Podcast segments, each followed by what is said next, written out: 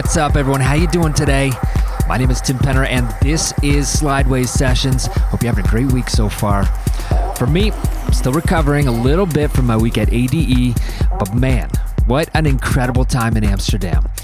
And let me tell you, it's absolutely incredible to continue to watch the progressive scene growing and growing. From where it was just a few short years ago, we're now seeing so many of my favorite labels and companies in more places, bigger venues, and people are just really flocking to see their favorite artists. For me, this event is a little bit like coming home. And it's so important because not only is the perfect place to see the industry evolving, but literally anyone and anything you want to see is there all at the same time. It's definitely something special, and I'm so happy I could be there again this year. Anyways, despite being a little bit jet lagged and tired from the madness, I'm back with a full heart and a head full of inspiration. So let's get right to the music, because this week is seriously full of bombs. Buckle in, turn the volume way up on this one, and let's slide. So much for tuning in this week. Once again, I'm Tim Penner, and this is Slideways Sessions.